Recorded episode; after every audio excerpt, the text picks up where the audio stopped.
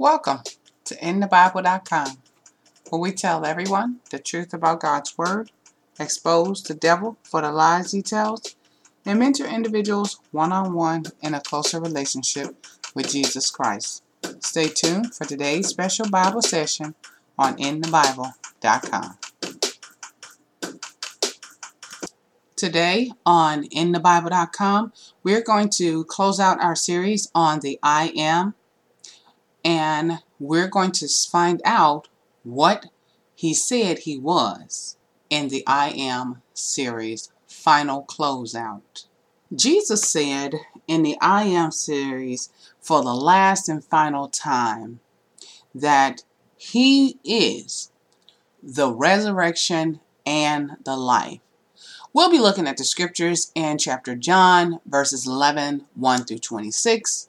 We'll also be heading over there to Romans chapter 5, verse 10, and Romans 8 and 11.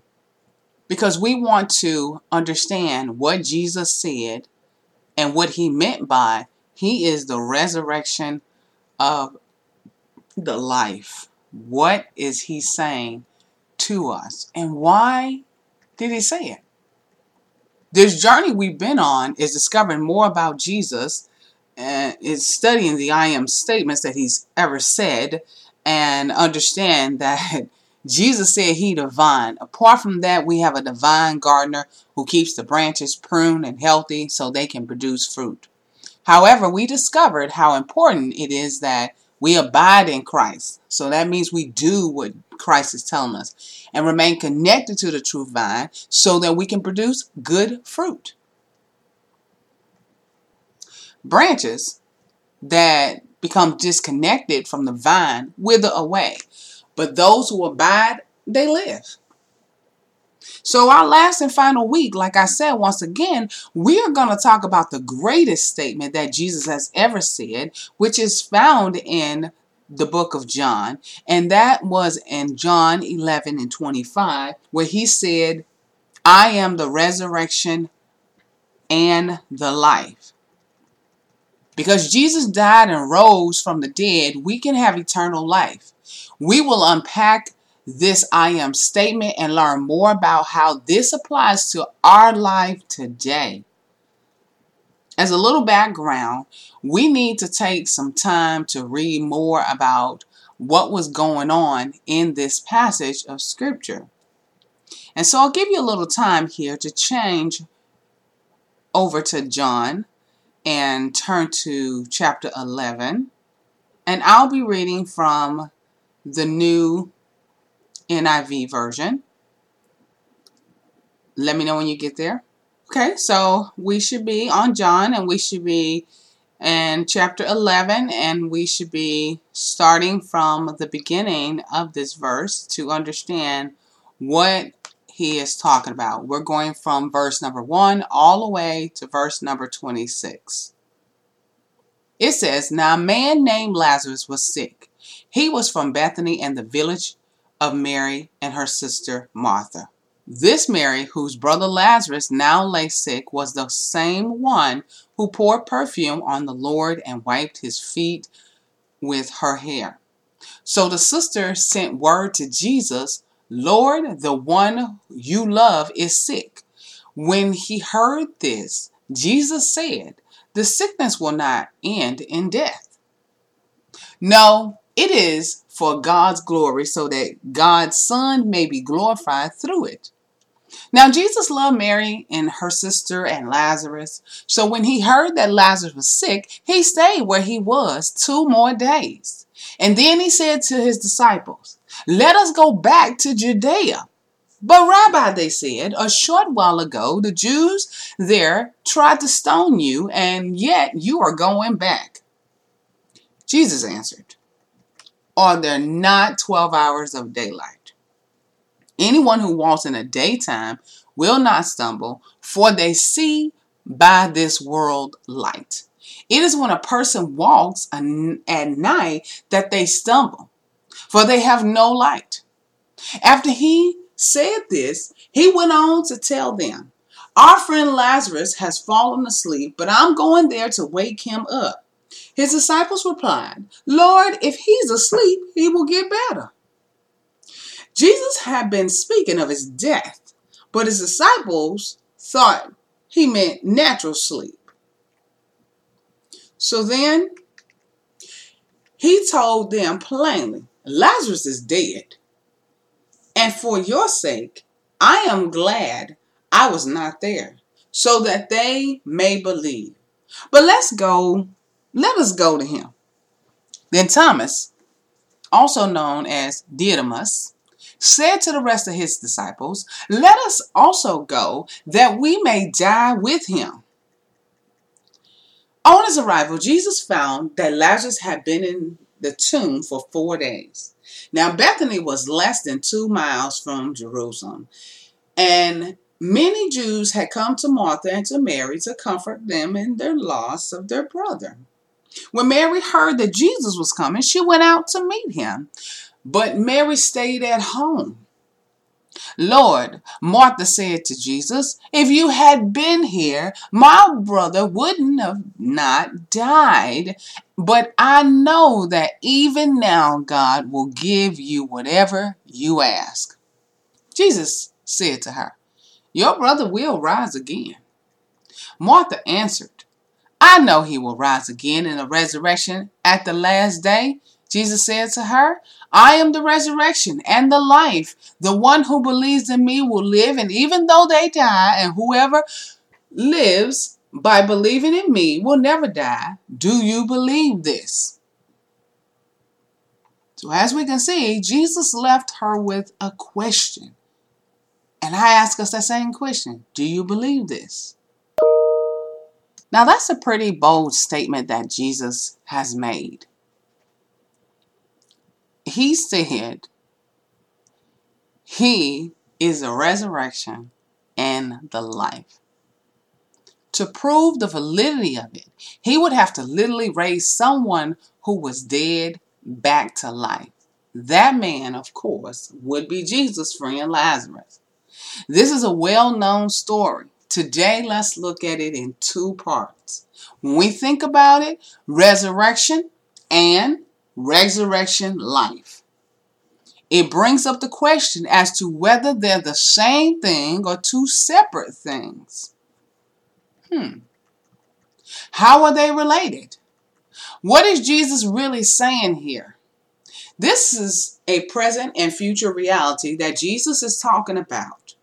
The Bible talks about the resurrection as something that will happen in the future, but also something that we can experience right now. It speaks about life as something that we can enter into when we die, but also as a reality and a hope for this present life. So I need you to turn with me to chapter 10 in John. And if you were, Jesus said in that, I'm the door and I'm the good shepherd. And all these teaching, the Jews listening to him became angry and began to gather the nearest stones to throw at Jesus to try to kill him because they didn't like what he was saying. After that, Jesus left Jerusalem and traveled across the Jordan to a place where John the Baptist had started his ministry. It was approximately about 40 kilometer trek and, and one that would have taken about two days for Jesus to walk. While Jesus is there, a messenger arrives and tell him that his friend Lazarus is sick and that it is pretty serious. It is always really interesting to see how Jesus responds in a pressured situation. If he were in that situation, I imagine that we'd probably start to panic and begin firing off all sorts of prayers. But Jesus, as he always was and is, was panic free. He didn't get worked up all, all at all about it. Not at all. He already knew from the beginning how things would end. He didn't need to worry. In the face of life or death situations, Jesus is calm. That's how he responds. He says, This sickness will not end in death. Notice here that Jesus didn't say that the sickness will cause death. No. Yes, said that the sickness invading Lazarus' body would not end in death. And it wouldn't. Jesus also said that the sickness was for the glory of God. You see that in verse number four. Sometimes us Christians think that sickness is from the enemy or that it always causes by sin in someone's life. They might believe that if they have faith, then they won't get sick. But this story tells us quite the opposite. Jesus loves his friend Lazarus. There's no thought at all here that Jesus, that Lazarus' sickness was caused by his sin. There was no thought about that. Instead, we see that the sickness itself could easily be used for God's glory. Because we are focusing today on the thought of Jesus being the resurrection and the life, it would be worth pausing for a moment to recognize that the fact that the ways of God are opposite from the ways of the world. With God, the way up is down, believe it or not. Jesus said that he would lose his life will find it. It's like anybody who lose their life, they're going to find it. John the Baptist said, I must decrease so that he, meaning Jesus, can increase. Lazarus and all those involved in the story will come out with an entirely new revelation concerning the glory, the power, and the majesty of Jesus Christ. It shouldn't surprise us that this great revelations come from sickness and even death. The way of God are not the ways of the world. This story, where physical life comes through the physical death, is a picture of how spiritual life also comes through death. The death of ourselves as we lay down our natural ability to live this Christian life on our own without Christ. If we never underestimate what God can do through sickness or any difficult thing for that matter. God can use all things for his glory, whether we are delivered quickly or asked to endure it for long periods of time. As we continue to read on in the scriptures, we find that Mary and Martha become more confused about Jesus didn't arrive right away. Lazarus died, and Jesus showed up around four days after his death? Huh? Yeah, Jesus is right on time. When Martha goes out to meet Jesus, the first thing she says to him is, If you had been here, my brother would not have died. I can imagine that both Mary and Martha could have been a little frustrated with Jesus for not coming right away at the news of Lazarus' illness. I think they both believed that Jesus could have healed their brother, but Jesus slowly arrived. This was confusing to them. Did Jesus even really care that Lazarus was sick? How do us think that? That when God don't come when we want him to come, do we sometimes question if he cares? Mary and Martha and everybody around was confused at that point. And why? Asking the question, why didn't Jesus come sooner? Why didn't he save Lazarus when he could have easily done so? We think about that all the time when a child dies, or there's a school shooting, or there's something that happened outside by the masses to people. Why Jesus didn't show up right away? What is Jesus thinking? Why is he not coming fast enough? Well, we could turn and look at John and chapter 11 and re-look at the verses 25 and 26 where he says jesus said to her i'm the resurrection and the life. The one who believes in me will live even though they die. And whoever lives by believing in me will never die do you believe this? Do you listeners believe this? That's what jesus said to us. But do we believe it? Hmm. The enemy was probably having a field day with their minds, like he does ours from time to time, whispering subtle lies to them. So, all this confusion and sadness over the death of Lazarus led us to this point. In response to Mary, Jesus replied, I am. I am the life. Whoever believes in me will never die. That's what Jesus was saying to us. That's what Jesus wanted us to understand that He is. He is the way, the truth, and the life. So now we will take our opportunity and we will go over to Romans chapter 5, verse 10. If you're with me on Romans chapter 5, verse 10, still reading from the New International Version, it says, For if while we were God's enemy, we were reconciled to him through the death of his son, Look at that. We were his enemies, and he reconciled us. How much more, having been reconciled, shall we be saved through his life? How much more? How much more can it be that we are reconciled with him? It's just, there is hope in knowing that born again believers have been reconciled to God by the death of his son Jesus on the cross. And if you want any more further reason to be saved or to chase after Jesus, let's look at Romans chapter 8, verse 11, and see what it says there to us about Romans 8 and 11. In Romans chapter 8, verse 11, it says, and if the spirit of him who raised Jesus from the dead is living in you, he who raised Christ from the dead will also give life to your mortal body because his spirit who lives in you. He making some pretty bold statements here about Jesus and the things that just come from us really following Jesus.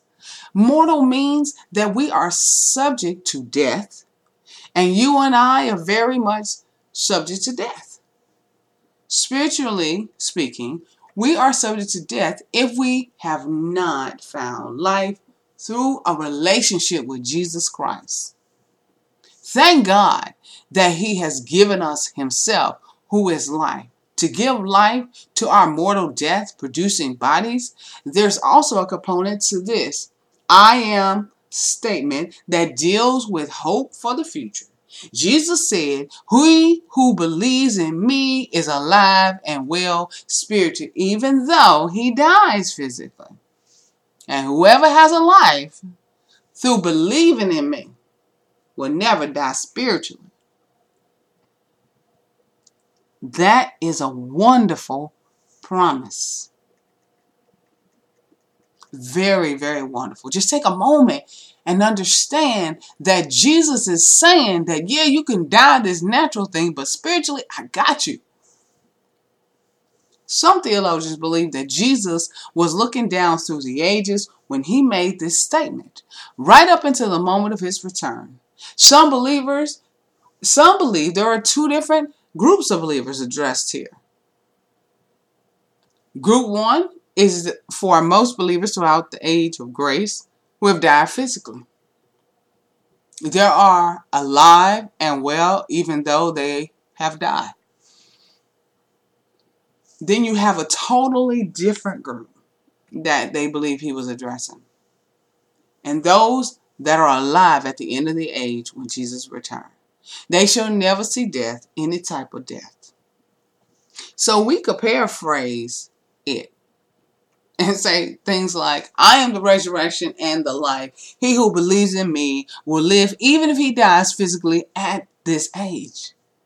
And everyone who is alive at my return and believes in me will never die physically or spiritually. Just take a moment to think about that. He says, I'm the resurrection and the life. He who believes in me will live even if he dies physically at this age. And everyone who is alive at my return and believes in me would never die physically or spiritually. you may not have thought about death very much because of Jesus' resurrection. Those that are in him have his life, and life cannot die or end. Our hope is not in vain. I want you to know it's not in vain. However, Jesus offered no hope to those who do not believe. You can't be walking around here pretending like you believe, living a double life, and expect to reap the rewards. They will not pass from death to life. If you are only born once by physical birth and twice by physical and spiritual, if you're born twice physical and spiritual, you will only die once physically. So get it. If you're born just natural, you're going to die two times, spiritually and physically. But if you decide to get born again, you only die of your physical body death. That's it.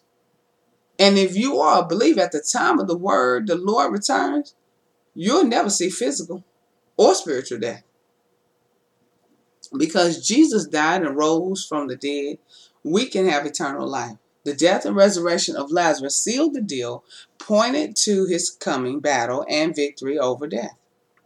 This also points to how victory and resurrection will also be played in our lives of every believer when he returns.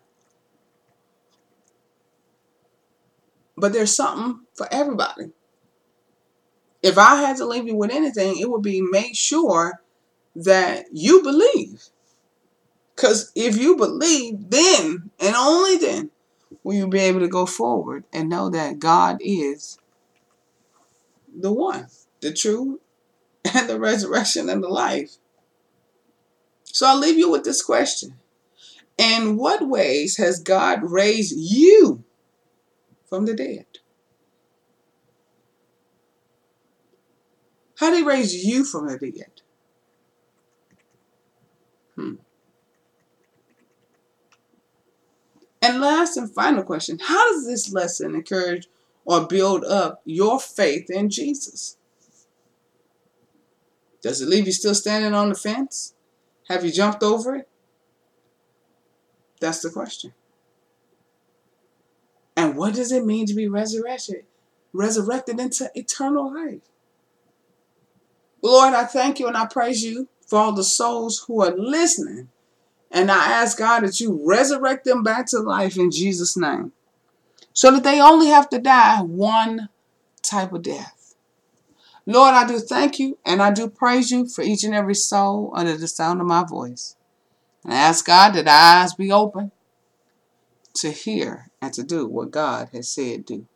In Jesus' name I pray. Amen. Thank you for joining us on InTheBible.com. Until next time, study, show thyself approved, a workman that need not be ashamed, by the dividing the word of truth. If you have any questions, please email us at questions at questions at inthebible.com. Or you can text us a message at 1 888 401 0114. I pray that you study and that you be blessed. In Jesus' name, amen.